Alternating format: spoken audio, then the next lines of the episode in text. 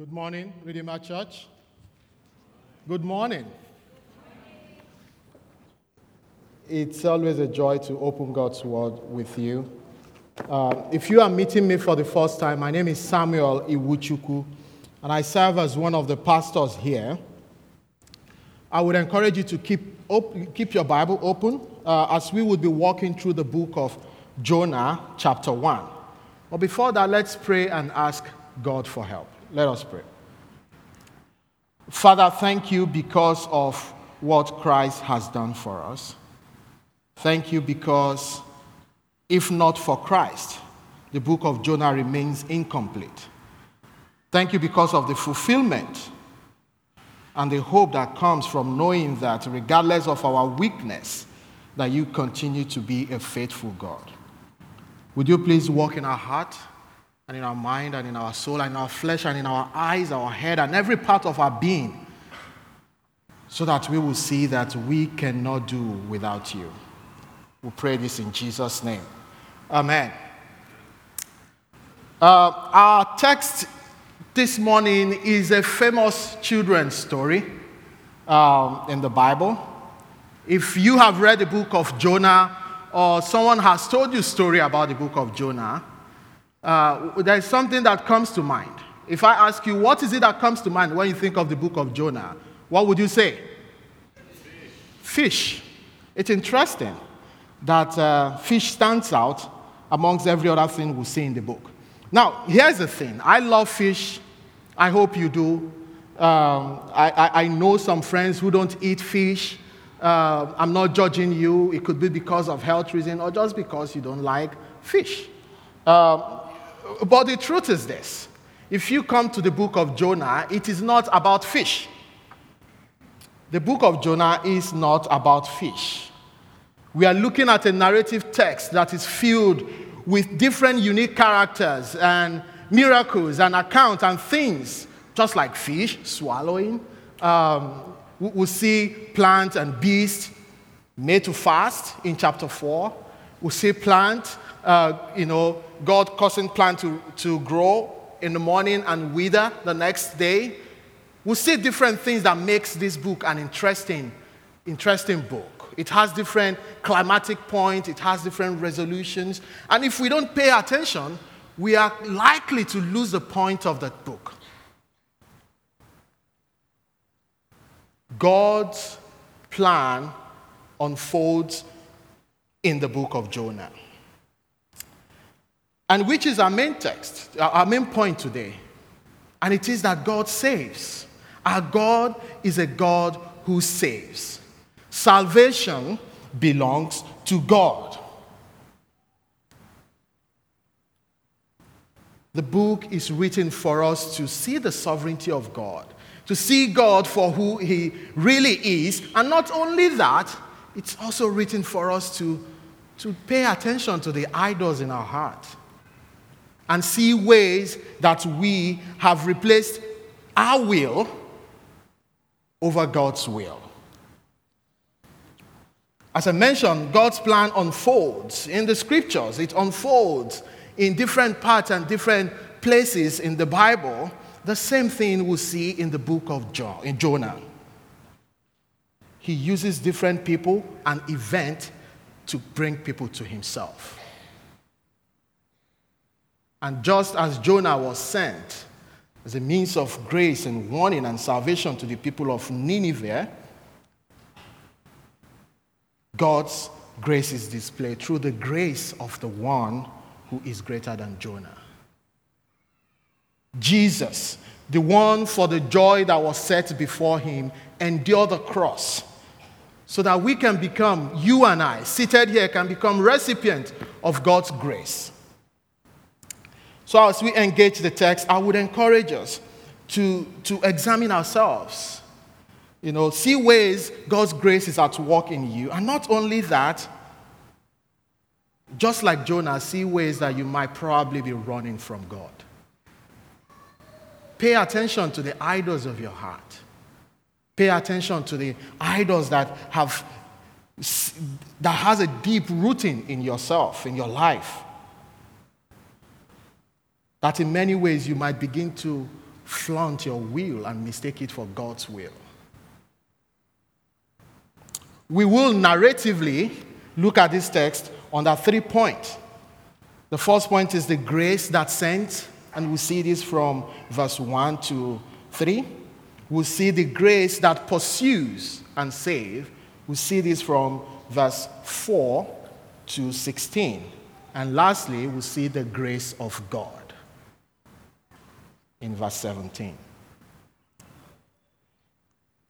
The first point, the grace that sent. See, the opening verses of Jonah introduces us to what we, is a common pattern of God's communication between himself and the prophets.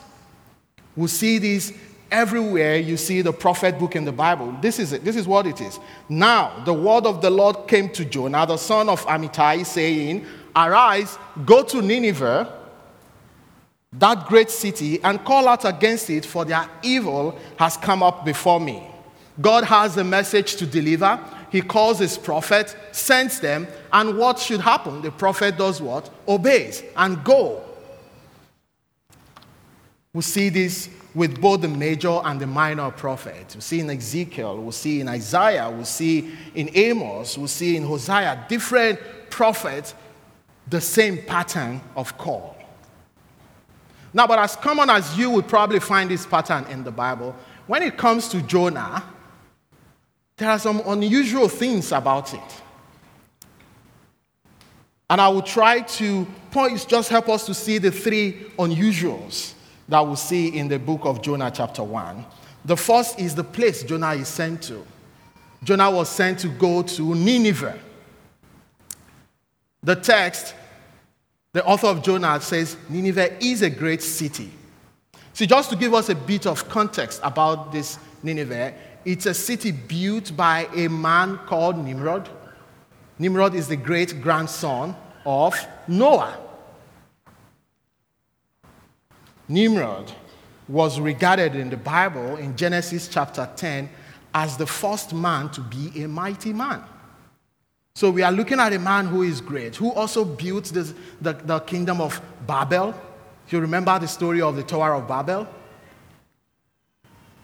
So at the point when God scattered the, the language in, while they were building the tower, probably Nimrod moved into Assyria and built the city of Nineveh. It was the most important city in the empire of Assyria. It's important for a lot of reasons, not just because of its greatness. It's important because of the nature of what Nineveh does to stay powerful. The book of Jonah doesn't give us a lot of information about this great city and what happens in it. But when you go to Prophet Nahum, you, we have an idea of of what it means for Nineveh to be a great city and what makes them great. In Nahum chapter 3, verse 1 to 4, Nineveh is described as a bloody city, all full of lies and plunder with no end to the prey. It's regarded as a host of slain, heaps of corpses, dead bodies without end. They stumble over bodies. This is a city of evil the city is known for idolatries. They, they, they worship different gods. They worship the, the, the god of Ishtar. Ishtar is a goddess of love and war. See, an author noted that the city and the mere mention of its name retained its negative impact upon the memory of the Hebrews long after the city's destruction. Even in the early church, Nineveh came to be regarded as the symbol of devil himself. This is a great city full of evil. So when you think of Jonah being sent, Jonah, an Israelite with, who have in many ways observed and seen what this city is all about, so this assignment becomes uncomfortable. It's not one that you want to go to. It's unusual. Because in many ways, Nineveh does not deserve warning. What they deserve is destruction. Their atrocities is high. They are entrenched in evil to the point that God is saying, their evil has come up against me. But we know that the mission of God is not about how we feel or our will. God's mission is about His will. It's dependent on Him. So, the second reason why I think it's an unusual call is about the prophet himself. Jonah is a good guy, at least to the people of Israelite. It was recorded that this man, the son of Amittai, as we see in our text, Jonah means dove, Amittai means faithfulness. So if you put that together, we are looking at a man that can be described as dove, peaceful, the son of faithfulness. But we know that what we know about Jonah is nothing close to faithfulness. In 2 Kings, 2 Kings, chapter 4, verse 25, Jonah is identified as a prophet in northern Israel during the king of uh, Jeroboam II. This king is an evil king, as scripture records. He's evil because he is king who worshipped other gods, who is causing his people to worship other gods. And God has sent different prophets at different times. You think of Hosea, the book of Hosea, you read Amos, you see many ways God has sent warning to this king. But Jonah is the pro- only prophet who prophesied prosperity to King Jeroboam. So he is loved, at least to his people and to the king. And if you're thinking of any man to be sent on this mission, probably not Jonah. Maybe Amos, Hosea, the ones with strong warning. Here is what Tim Keller said in his book, The Prodigal Prophet. Jonah, in the book, the original reader of the book of Jonah would have remembered him as immensely patriotic, a highly partisan nationalist. So they would have been amazed at why God would send this man instead of sending maybe Amos.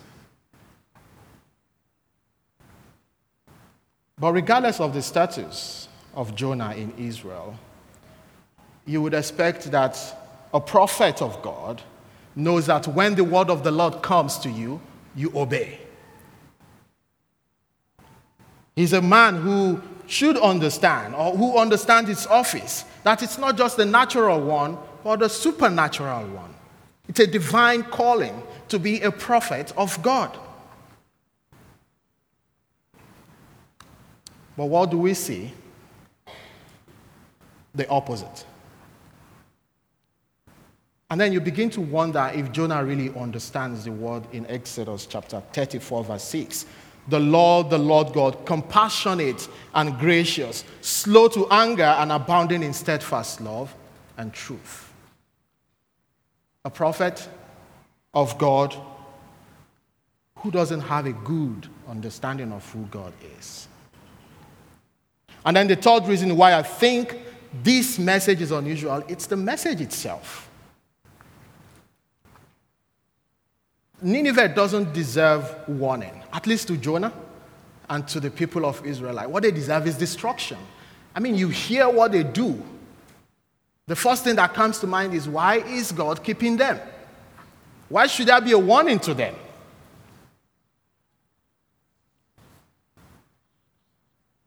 But we know that God is a God of mercy. Yahweh is a God who is slow to anger and abounding in steadfast love. And when the word came to Jonah, what did Jonah do? He rose up, stood up, go. He did go, but he went the opposite direction. To Jonah, this mission is a wrong message for the wrong people. Where did Jonah run to? Our text in verse 3 says he ran to Tarshish. Right? But running to Tarshish it's not just a problem. The problem is that he was running from the presence of the Lord.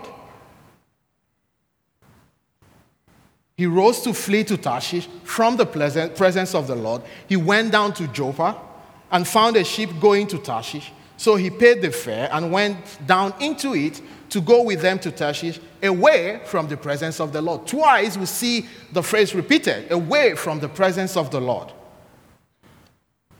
Tarshish has been estimated by scholars as 2,500 miles away from Nineveh in opposite direction in modern day Spain. Uh, but this is where Jonah chose to run to. Jonah, the dove, the son of faithfulness, the prophet of God, is clearly not faithful. Is clearly not obedient. Because when you think of what faithfulness means, it's being faithful, trusting in the one who sent. And then you begin to wonder what is at the roots of Jonah's unfaithfulness? It is sin. The nature of sin, the rebellious nature, fleeing from the presence of God, is a first indication of obe- disobedience to God. Because Jonah, to him, God cannot be a merciful God. Or maybe he can be merciful to Israel, but he cannot be a merciful, merciful God to anyone outside the border of Israel. Nineveh, a Gentile nation. God cannot show mercy. This is an outward, open context with Jonah and God's character. How do we know that this is the reason for Jonah's running and not just because he's afraid of what will happen to him in, in, in uh, Nineveh or because of the atrocity. Look at chapter 4, verse 2 of, of Jonah. And what I think is the central verse that holds the book of Jonah together. And he prayed to the Lord and said, O Lord, is not this what I said when I was yet in my country? That is why I made haste to flee to Tarshish, for I knew that you are a gracious God and merciful, slow to anger, and abounding in steadfast love and relenting from disaster. This is who God is. Jonah understands this, but he doesn't really understand it. He knew why he was running, he knows who he's running from. His view of God is correct, apt. This is why I'm running, because I know you would show mercy. And what you are looking at, it's a word that shows and reveals the disconnect between what Jonah knows about God and, and the true condition of his heart. I know you, God. I know you are a merciful God. But according to my will, your mercy is limited. That's what Jonah is saying. His action is nothing less but an open rebellion against God's sovereignty. It is my will, God, not yours. Right? You cannot show mercy to these people because, according to my standard and office, they don't deserve mercy. This is what Jonah is saying by running from the presence of God, or at least thinking he's running from the presence of God. And if I could give us a little bit picture of what this is, it's just for our own application. Is you read the Great Commission, go here and make disciples, baptizing them, and then you say no. Could you see how ridiculous that sounds? But that is true. Is that who we are as a church? Our mission is to take the gospel message. And once our affection for one another, and which is good, becomes greater than our affection and hope for salvation for those outside, for those who are not yet followers of Christ. Once our affection for one another is greater than that, looks like we're beginning to lose and miss the point of our calling as believers. Our mission is to go and make disciples.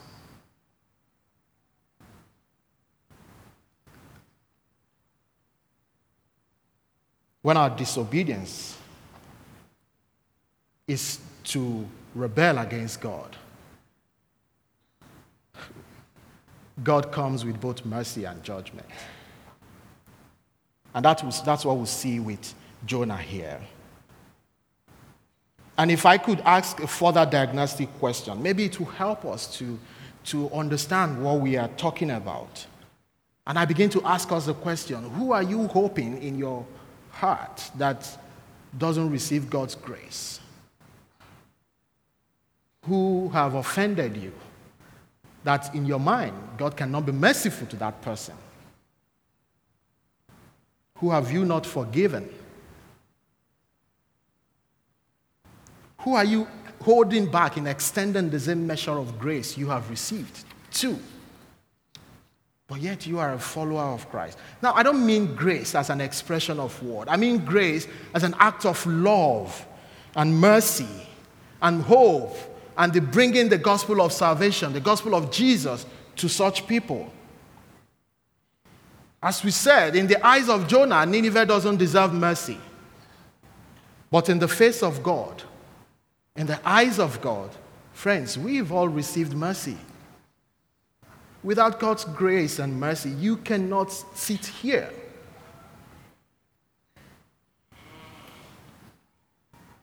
And Jonah could you know, there are some ways we could justify it. Probably Jonah would do that. Okay, God, Nineveh is a city of evil. What they deserve is destruction. Let's go to Tarshish. Okay.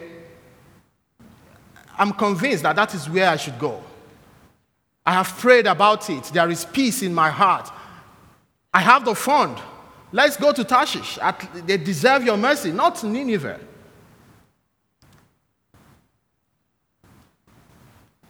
Does that sound familiar to us? Is that how do we process this? Because in many ways, we could say all of the deep truth about God, but deep down in our heart, what we are seeking is our comfort. What we are seeking is escape. We are, while you are saying the good things, in many ways, what we're really seeking is comfort. And I'm not trying to sound legalistic here, but I think the book of Jonah is written for us to examine ourselves and see the deep rooted act of disobedience to God. How are you running away from God? How are you how do you think you are running from the presence of God? What are you running from? What is the root? What is at the root of your action? Jonah fled to Tarshish, but our God continues to be sovereign. Our God is a merciful God. You know, you might be wondering, okay, why, why should Jonah, why should God continue to go after Jonah? Friends, our God is a God who goes after us with both mercy and grace which is our second point the grace that pursues. Jonah doesn't deserve God's mercy, probably in the mind of many of us. He's disobedient, so God should keep him on the side. At least there are so many other prophets who could fulfill the mission, who could take the message but Psalm 103, verse 10 tells us that God does not deal with us according to our sins, nor does He repay us according to our iniquities. He is a God who is slow to anger. And then you could just imagine and try to rephrase that word and say, He is a God who is fast to anger. And you could begin to imagine what our situation would be. Our God is slow to anger. He continues to pursue. He goes after Jonah. And as we begin to see from verse 4, how did he do that? As Jonah attempted to run, it evoked a reaction. God sent, and use the word haul as the text said, hauls a storm on the sea. And there was a mighty tempest. The first miracle in the book of Jonah, not the fish. God goes after the people he loves.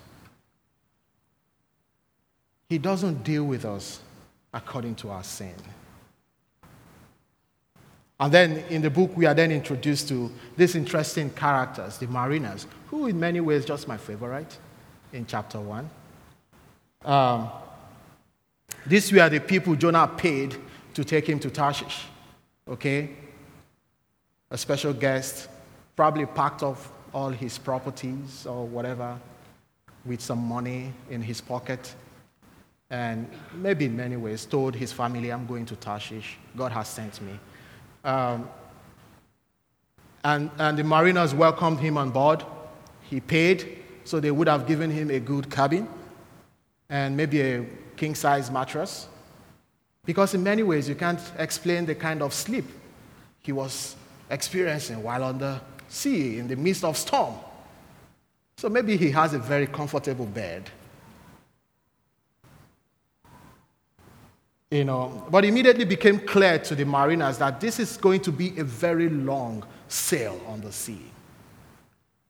As God hauled the storm, this, the, the, hauled the storm on the sea, Jonah's act of disobedience is beginning to catch up. And not only to him, but to the mariners. It's beginning to threaten their sheep that's going to break up, their source of livelihood. It's beginning to threaten their lives. They could probably die. And what was the prophet of Yahweh doing? Sleeping. The one who knows God, the one who has heard from God. These are pagan worshippers, by the way. But Jonah is a prophet of God. I do not know why, again, I, I try. Maybe I'll probably speak to some of my professors to tell me why Jonah was really sleeping and what kind of sleep came on him. I don't, I don't have enough interpretations to say this is what happened, but something that I know is this Jonah was a man who is in spiritual slumber. He didn't, in many ways, just didn't understand the God that has called him. He was sleeping you know.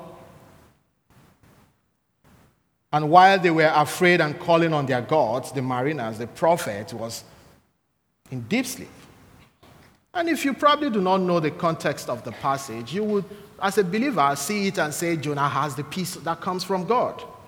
I mean, in the face of storm and you are sleeping, it looks like everything is looking good for him. God is going to save him after all. But we know the context enough to know that this is a man in spiritual slumber. He's, something has happened to Jonah. Something has happened to Jonah that it's beginning to have consequences on those who are on the ship with him. See, sin has consequences, friends. Our act of disobedience could be hurting others. Our act of not obeying God's command could have negative impact on the life of those around us. Husbands, how are you neglecting your spiritual role? And how is that impacting the lives of your children and wife and family? You can make enough excuse for yourself, but the God's word is God's word. Children, what is happening in your heart? Members, how do you think you are running from God? Sufficient excuse. You can run from the presence of God. How are you neglecting your roles? Members' meeting is for some people, not for us. Service is for some people, not for some. How are you looking to serve that body that you are part of. See, the book of Jonah is indeed a mirror for us, but it's also a means of God's grace and mercy. He does not deal with us as we deserve. Verse 5 tells us that the mariners were afraid. Professional sailors sail the sea for many years uh, with enough experience, knows their onion. But this storm is a different one. Whatever is causing them to be afraid that they are beginning to call on their God, it's different. They know what a weather, bad weather looks like. They've seen storms, but whatever is triggering their fear here is unusual. And then you hope that the prophet of God, after being woken up from his slumber, would see the fear in the eyes of these guys and say, okay, maybe it's time for me to obey. But it took an act of lot casting, casting of lot, for Jonah to really admit that he was responsible for whatever is happening. God. But he, as action, his disobedience, is threatening the life of the mariners here.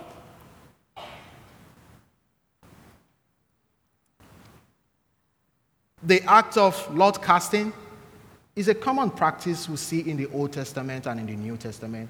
God uses the act of casting lot to help his people, the Israelites, determine his will. We see in Acts chapter 1, verse, uh, verse 26, where the, the, the apostles were trying to replace Judas. They used the, the act of casting lots to select Matthias. But something is, is important to note in the act of lot casting. To be singled out by lot casting is to be divinely selected. There is an act of supernatural to it in the time of Jonah and in the time of the apostles. Jonah, the lot is on you. Okay, who are you? Tell us what, probably what is your name? Where are you from? Who are you? And what did Jonah say? I am Hebrew. I am a Hebrew. And what? Interesting. I fear the Lord, the God of heaven, who made the sea and the dry land. I mean, you read that and you, you probably smile to yourself and it's like, Jonah, you can't know this about who God is and think your means of escape is through the sea. The God who made the sea, the God who made the dry land, the creator God, and you think the one you want to run away from him through the things he created. See, what we are seeing, friends, it's a man who has an absolute disconnect between his theology and his obedience. Jonah knows God, but Jonah doesn't really know God.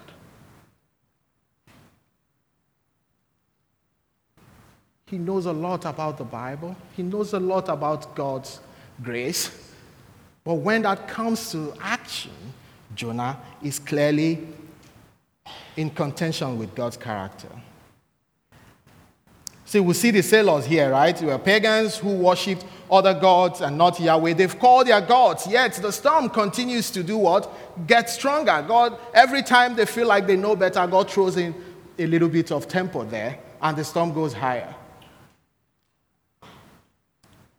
Jonah, as I said, our life is in danger. You have brought this on us. What should we do? What should we do to appease your God? Look at what Jonah said in verse 12. He said to them, Pick me up and do what? Haul me into the sea. Then the sea will quiet down for you. He's right about that. For I know it is because of me that this great tempest has come upon you. He's right about that. But then what is the problem here? The message to Jonah wasn't to go and die. The message was for him to go to Nineveh And then you begin to wonder okay, Jonah now understands this. He cares for these people, he wants them to be alive, throw me into the sea. But we continue to see a man that something has happened in his heart that he would rather die than to see Nineveh saved. he would rather die than to see the mercy of God extend to the city of Nineveh. Did you remember what we read in chapter 4, verse 2? This is why I don't want to go because I know that you are a merciful God and you would show mercy. What a man. And you probably read, you know, Jonah chapter 0, verse 0, which doesn't exist. Um, and this is a man loved in Israel. Remember, he prophesied prosperity. He prophesied extension of Israel border to a king who is evil. So the king will love him. The people will love him. He has a flourishing ministry. He has the best theological and spiritual expression. His uh, knowledge of the Bible is apt. His father's name means faithfulness. But it took God sending Jonah on a mission Jonah didn't like for us to see the, the heart of Jonah. Tim Keller used the word racism. Jonah would rather see Nineveh destroyed than for them to receive God's mercy. What is happening to your heart, friends? Is it possible that you could be experiencing the same thing Jonah is experiencing? The man with a sound theology who says, I fear the Lord, the God of heaven, yet unwilling to obey. It takes, it takes a lot for you to be at this place. But we know, again, a merciful God who does not fail to show mercy to his people. Pressed on on Jonah, pressed on on the Nineveh, or on the, on the, on the, the, the pagan worshippers. And from verse 13 to 16, as the mariners felt the need to now take matters in their hand, okay, we know Jonah, it's you. You've prayed, maybe probably not prayed to your God. We've prayed and nothing happened. Okay, let's try and paddle this, this ship. Let's sail to a dry land. Let's try and fix this. And what did God do? Increase the tempo further a sovereign God who created the sea and the dry land. I, you know, God in his humor, okay, Jonah, you want to run to Tarshish? Um, okay, my plan is to save the people of Nineveh. My plan is to show mercy. But then, if you want to bring these pagans along, okay, let's do it.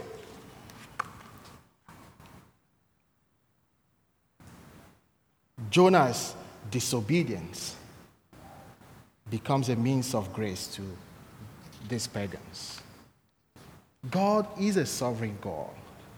Friends, we can't say that enough. Our God is a sovereign God. He's the one who created the sea and the dry land. He's the one who is slow to anger and abounding in steadfast love. He's the one whose life and death is in his hand. He's a God who is in control and his mission will go on. The question is are you part of it? Are you obeying the call to go make disciples of all nations? Are you evangelizing Are there any opportunity you have? This is a convicting test for you and I. It's a mirror for us to see ourselves.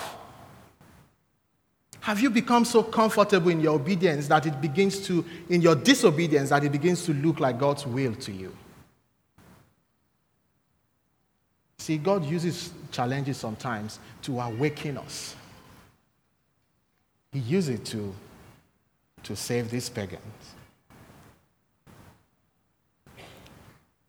Do you take time to think through what God is teaching you in the moment where you are facing challenges or where you are facing the storm in your own life? Or do you want to do it by yourself? It is true that you know there are challenges that comes to our life that is not as a cause of our sin or what we have done. We see that example in John chapter 9 as Jesus was responding to the disciples about the blind, the man who was blind from birth. Said not his sin on that of his parent was responsible for this, but it is what that the work of God might be displayed in him. There are, there, are, there are storms like that. But there are also storms that is caused by our disobedience that God uses to shake us up a bit. And that's what we see with Jonah here.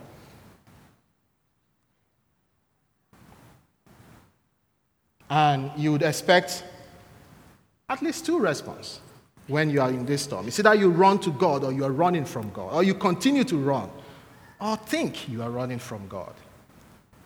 The pagans turned back and feared God and made a vow. What did Jonah do? Throw me into the sea. They, he could have asked them to take him back to obey, but, they, but, but he said, Throw me into the sea. I'd rather die than to see Tarshish saved. You see, our passage ends with the third point, which I call the grace of God. And you, you see that from verse 17 the Lord appointed a great fish to swallow up Jonah, and Jonah was in the belly of the fish for three days and three nights. So if you turn to Matthew 12, where you know TJ read for us earlier, as, as the Pharisees were trying to trap Jesus and, and, and get him, you know, they were trying every means and they were asking for a sign. Show us a sign. And what did Jesus say to them? An evil and adulterous generation seek for a sign, but no sign will be given to it except the sign of prophet Jonah. Sufficient enough, for just as Jonah was three days and three nights in the belly of the great fish, so will the Son of Man be three days and three nights in the heart of the earth. The men of Nineveh will rise up at the judgment with this generation and condemn it. For they repented at the preaching of Jonah, and behold, something greater than Jonah is here. Christ, the Son of God, is here. Friends, that is why you and I are seated here today. Because just as the sign of Jonah in the belly of the fish,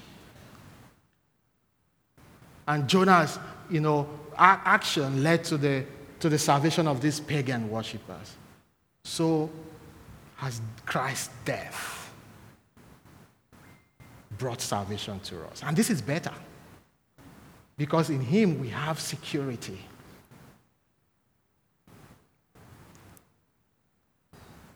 Romans 5:10 tells us for if while we were enemies we were reconciled to God by death of his son much more now that we are reconciled shall we be saved by his life the grace of God saves, the grace of God keeps. Jesus is the better Jonah. He is the one who calms the storm. While Jonah was running from the mission to warn the Nineveh, Jesus was running to save us, you and I. That is who you should look to. In case you are here and you're thinking to yourself, I can do it better than Jonah, I'm sorry you've missed the point of the sermon. You cannot. Jesus, the better Jonah, the one who, for the joy that was set before him, walked the cross for us, is who you should run to. He's the one who is going to help you in your weakness. He's the one who is you can run to when you identify some of the idols in your heart. Again, you're thinking of the idea of casting lots.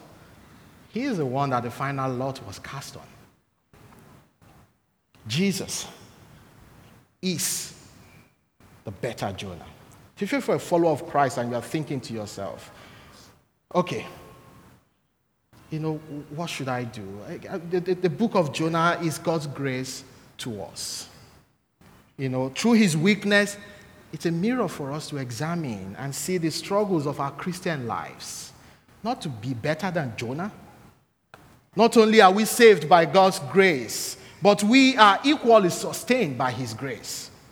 If there is something you are tempted to hide or run away, you don't need to. Just come to God. You don't need to feel comfortable in your disobedience. Our God is merciful. I am not. God is. Our God is gracious. I might not be, but He is. Come to Him, share with one another, and together walk to the throne of grace. He is a sovereign God. He is a God who saves. And for those who are not yet following Jesus, and you are wondering, how should I respond? This is another extension of God's grace, another extension of mercy to you. Look at the cross, friends. Look at the cross, because that is where mercy and justice meet on Christ. He is the better Jonah. You cannot look to anything else. You can only look to Christ for your salvation. We want to meet with you. Speak to someone in the church. Speak to one of the pastors. Speak to the person next to you and ask them, How can I come to the throne of grace? How can I receive mercy? Because his arms are wide open to welcome us. Let us pray. Father, we thank you because your word is true. Thank you because if not for your grace, we will be of all men most miserable. We pray that would you continue to help us to see the need to constantly run to you. That together, as friends, that we would seek the need to be part of a community that stirs us up and help us to see what, where we are struggling in. That as, as, a, as, as members, that we would talk to one another, that we would seek the good of others, that we would think less about ourselves and think more about you. We pray these things in Jesus' name. Amen.